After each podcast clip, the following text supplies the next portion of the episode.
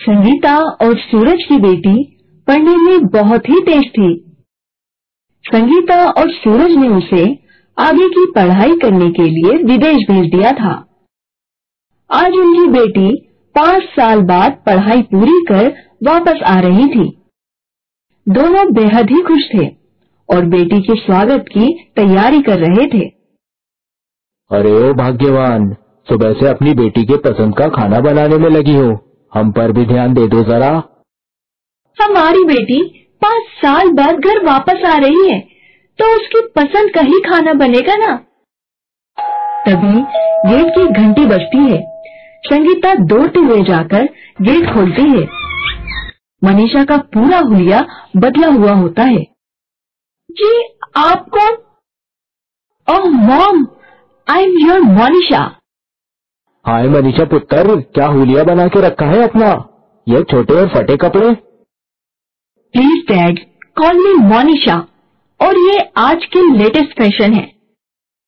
मनीषा कुछ गलत संगत में पड़ने के कारण उसके तेवर पूरी तरह से बदल चुके थे।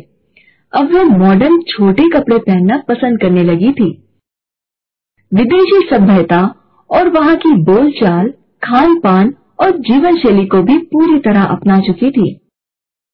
विदेश जाने के बाद मनीषा पूरी तरह से बदल गई है। उसके लिए कोई अच्छा संस्कारी लड़का देखकर शादी कर देना चाहिए। हाँ जी सही कहा आपने। कुछ ही दिनों के अंदर संगीता और सूरज एक अच्छा संस्कारी परिवार खोज मनीषा की शादी तय कर देते हैं। और मनीषा को भी समझा बुझाकर शादी के लिए राज़ी कर देते हैं। मनीषा और आशीष की शादी हो जाती है। कुछ दिनों तक तो सब ठीक रहता है। लेकिन कुछ दिनों बाद मनीषा की मुँह दिखाई वाले दिन। हाय, ये कैसे कपड़े पहने हैं तूने? आज तेरी मुँह दिखाई के लिए लोग आने वाले हैं। ओह, सासू मॉम, मुँह दिखाई। So cheap class. अरे, क्या अंग्रेज़ी में किटर पिटर कर रही है? और हमारी नाक कटवाएगी क्या? जाकर अच्छे कपड़े पहन कर। आ आज मेरे दोस्त की बर्थडे पार्टी है। मैं पार्टी में जा रही हूँ। मनीषा अपने दोस्त की बर्थडे पार्टी में चली जाती है। ललिता सारे मेहमान को मनीषा की तबीयत ठीक न होने के कारण मुँह दिखाई न होने की बात करती है। सारे मेहमान चले जाते हैं। लेकिन ललिता को इस बात का बहुत बुरा लगता है। ये अंग्रेज़ी में समझती क्या है अपने आप को? आज आने ही दो इसको। इसकी मैं आज अच्छे से खबर लेती हूँ। माँ मनीषा विदेश में रहकर पड़ी है इसलिए उसका रहन सहन वैसा ही हो गया है। तभी मनीषा वहाँ आ जाती है। उसके साथ उसकी कुछ सहेलियाँ भी होती है। मनीषा की दोस्त भी उसकी तरह छोटे कपड़े पहन रखी थी। अरे ओ अभी आ रही है तू? ओ माय गॉड ये तुम्हारी सांस है। क्या कर सकते हैं? लेकिन यही सच है। लेकिन ये इतना चिल्ला क्यों रही है? क्या बताओ डार्लिंग, इनका दिमाग थोड़ा खराब है। इन्हें ऐसा खुला क्यों रखा है? इन्हें पागल खाने में डाल दो। मनीषा फ़ोन कर पागल खाने वालों को बुला लेती है। और अपनी सास को पागल खाने भेज देती है। इस बात से नाराज़ होकर आशीष मनीषा को अपने घर से निकाल देता है। तुमने मेरी माँ को पागल खाने में क्यों डाल दिया? वे पागलों की तरह सब पर चिल्लाती रहती थी। तुमने मेरे परिवार को तोड़ दिया है। अब तुम्हारे लिए इस घर में कोई जगह नहीं। निकल जाओ यहाँ से। मनीषा अपने मायके चली जाती है। तुम यहाँ नहीं रह सकती। तुमने अपनी सास को पागल खाने में डाल दिया। किसी दिन हमें भी पागल बोलकर पागल खाने में डाल दोगी। हमारे घर का रिवाज है एक बार शादी होने के बाद बेटी का ससुराल में ही उसका घर होता है तुम्हें अपने ससुराल में ही रहना होगा। मनीषा को बहुत बुरा लगता है। वे आशीष के पास वापस चली जाती है और अपनी गलतियों की माफ़ी मांगने लगती है। मुझे माफ़ कर दीजिए। मैंने मम्मी जी को भी पागल खाने से छुड़ा लिया है। मुझे यहाँ रहने दीजिए। तुम यहाँ रहोगी या नहीं इसका फैसला माँ ही करेगी। तभी माँ वहाँ आ जाती है। माँ मनीषा को अपनी गलती का एहसास हो गया है लेकिन यह फैसला आपको ही करना है कि यह यहाँ रह सकती है या नहीं। हाँ मम्मी जी मुझे माफ़ कर दीजिए। मुझे अपनी गलती का एहसास हो गया है। मुझे इस घर में रहने दीजिए। ये यहाँ रह सकती है, लेकिन अगले महीने मेरी कुछ सहेली आ रही है। उनके सामने एक अच्छी संस्कारी बहू बनकर दिखाना होगा। जी, मम्मी जी। एक महीने बाद, मनीषा एक संस्कारी बहू बनने के लिए रोज सुबह जल्दी उठ सभी के लिए नाश्ता बनाने लगी। पूजा पाठ में मन लगाने लगी। और अच्छी भारतीय नारी जैसे कपड़े भी पहनने लगी। ये देख आशीष बहुत खुश हुआ। बेटा, आज मेरी सहेली आने वाली है। उनके लिए अच्छे भारतीय व्यंजन बनाकर तैयार कर दो।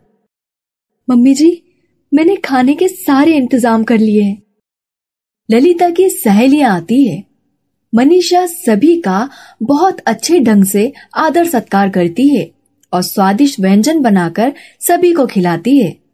ललिता की सारी सहेलियाँ मनीषा की बहुत तारीफ़ करती हैं। तेरी बहू हीरा है। इतनी गुणवान, संस्कारी, बहुत ही स्वादिष्ट भोजन भी बनाती है। ये सुन ललिता बहुत खुश होती है और मनीषा को अपना लेती है। मुझे अपनी बहू पर गर्व है। मेरी बहू लाखों में एक है। Thank you mummy ji.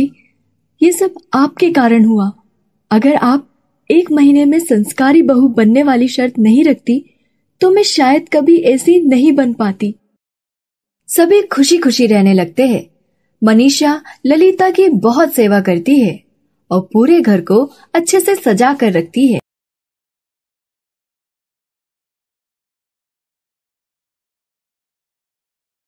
खुशबू देखने में बहुत ही खूबसूरत पढ़ाई में अव्वल, घर के कामों में निपुण और बहुत ही संस्कारी लड़की थी। खुशबू के इंस्टाग्राम पर एक लाख फॉलोअर थे। खुशबू को फ़ोटो खिंचाना, मज़ेदार वीडियोस बनाना और इंस्टाग्राम पर ज़्यादा से ज़्यादा फॉलोअर बनाना पसंद था। एक दिन सुबह सुबह ललिता खुशबू के कमरे में आती है। अरे खुशबू, उठ जाओ। ललिता जैसे ही खुशबू का चादर हटाती है तो देखती है कि खुशबू के चेहरे पर मेकअप लगा हुआ है। यह देखकर ललिता चौंक जाती है। ओ माई गॉड ये क्या है खुशबू? माँ, मैं अपने इंस्टाग्राम में मॉर्निंग रूटीन की वीडियो बना रही हूँ। तुम और तुम्हारा इंस्टाग्राम चलो जल्दी से तैयार हो जाओ। आज तुम्हें लड़के वाले देखने आने वाले हैं। माँ, आपको पता है ना, कोई लड़का मुझे पसंद नहीं करेगा। मेरे शरीर से जो पसीने की बदबू आती है, मुझे अपने आप से नफरत है। बेटा खुशबू, एक लाख से भी ज़्यादा इंस्टाग्राम पर तुम्हें चाहने वाले हैं।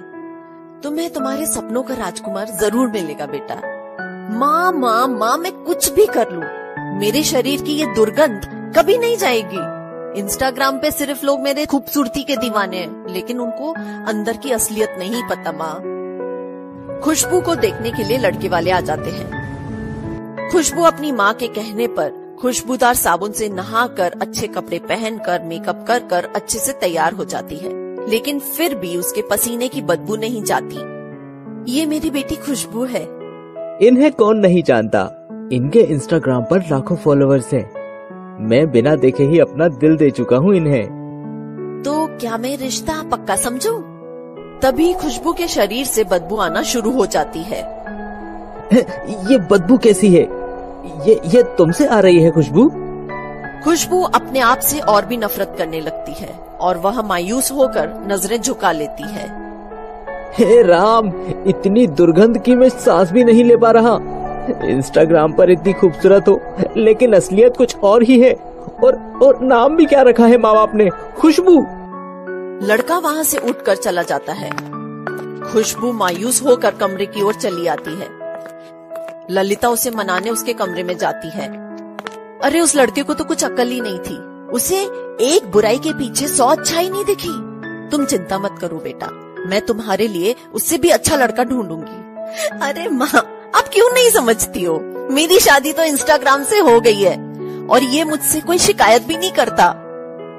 तू भी ना, कुछ भी बोलती रहती है। वह लड़का बाहर जाकर सभी को ये बताता है कि इंस्टाग्राम पर दिखने वाली खुशबू लड़की की दरअसल सच्चाई कुछ और ही है। इस लड़की से बदबू आती है। यह बात धीरे धीरे पूरे शहर में आग की तरह फैलने लगती है। और अब ये खबर टीवी पर भी आ जाती है। ललिता और खुशबू टीवी देखते हुए। आज की ताज़ा खबर। इंस्टाग्राम पर दिखने वाली ये खूबसूरत लड़की दरअसल बदबू फैलाती है। इस खूबसूरत लड़की के चेहरे पर ना जाइए। इस मासूम चेहरे के पीछे है एक बदबूदार लड़की। लो इंस्टाग्राम ने भी मुझे डिवोर्स दे दिया। नहीं बेटा, एक ना एक दिन तेरी ज़िंदगी में कोई ना कोई तो ज़रूर आएगा, जो तेरे इंतज़ार में बैठा है। खुशबू वहाँ से उठकर चली जाती है। चुपचाप मायूस होकर बैठ जाती है। ललिता को यह देख बिल्कुल अच्छा नहीं लगता। इसीलिए उसका मन बहलाने उसे पास के पार्क में ले जाती है। खुशबू, देखो ना बाहर कितना अच्छा मौसम है। चलो आज हम पार्क में जाते हैं। नहीं माँ, मुझे नहीं जाना। चलो ना बेटा। शायद तुम्हें जिसका इंतज़ार है वो तुम्हें पार्क में मिल जाए। ललिता और खुशबू पार्क में जाते हैं। सभी कोई खुशबू को देखकर हंसने लगता है। खुशबू चुपचाप एक कोने में बेंच पर बैठ जाती है। ललिता पास में ही एक औरत से बात करने लगती है। उसी बेंच पर एक और लड़का बैठा होता है। मोहतरमा आप जरा खिसकने का तकल्लुफ करेंगी? लो पूरा खाली कर दिया। चाँद जैसे खूबसूरत मुखड़े पर सूर्य की तीव्र जैसी गर्मी। सीधे बोल दो ना कि मुझे तुमसे बदबू आ रही है इसीलिए मुझे यहाँ बैठने नहीं दे रहे। मेरा यह तात्पर्य नहीं था। वैसे मैं एक लेखक हूँ और इस बगीचे में सुकून के दो पल बैठकर सोचने आया था। आप जैसी खूबसूरत हसीना अगर मेरे बगल में बैठेगी तो मेरी कहानी के लिए मुझे जल्द ही नया विषय मिल जाएगा। ये क्या बक रहे हो? मनोहर को खुशबू से पहली नज़र में ही प्यार हो जाता है लेकिन खुशबू को लग रहा था कि वह उसका मज़ाक उड़ा रहा है। इसीलिए खुशबू ने मनोहर को एक थप्पड़ मार दिया। यह क्या मोहतरमा हम इश्क के फूल खिला रहे हैं और आप कांटों से हमारा स्वागत कर रही हैं। मुझसे कोई प्यार नहीं करता। मेरे शरीर से दुर्गंध आती है। अब मेरा मज़ाक भी उड़ाया जाएगा। खुशबू रोते हुए मनोहर को सारी बात बता देती है। मनोहर उसे चुप कराता है। आप जैसी सुंदर कली का कोई क्यों मज़ाक उड़ाएगा? इस दुनिया में सभी अलग है, और आप जैसी होनहार शख्सियत की तो बहुत ही कमी है। मोहतरमा, खुद से प्रेम कीजिए। सारी दुनिया आपको पसंद करने लगेगी। खुशबू को भी मनोहर अच्छा लगने लगता है। खुशबू और मनोहर अब रोज पार्क में मिलने लगते हैं। खुशबू मनोहर के साथ बात करके खुद से प्यार करना सीख जाती है। एक दिन मनोहर खुशबू के सामने शादी का प्रस्ताव रखता है। मैं आपसे शादी करके आपकी ज़िंदगी बर्बाद नहीं कर सकती। मेरी तरह आपसे भी लोग नफरत करेंगे और आपका मज़ाक उड़ाएँगे। जिस दिन आप खुद से प्यार करने लगेगी, आपके शरीर की बदबू आपके नाम की तरह ही खुशबू में बदल जाएगी।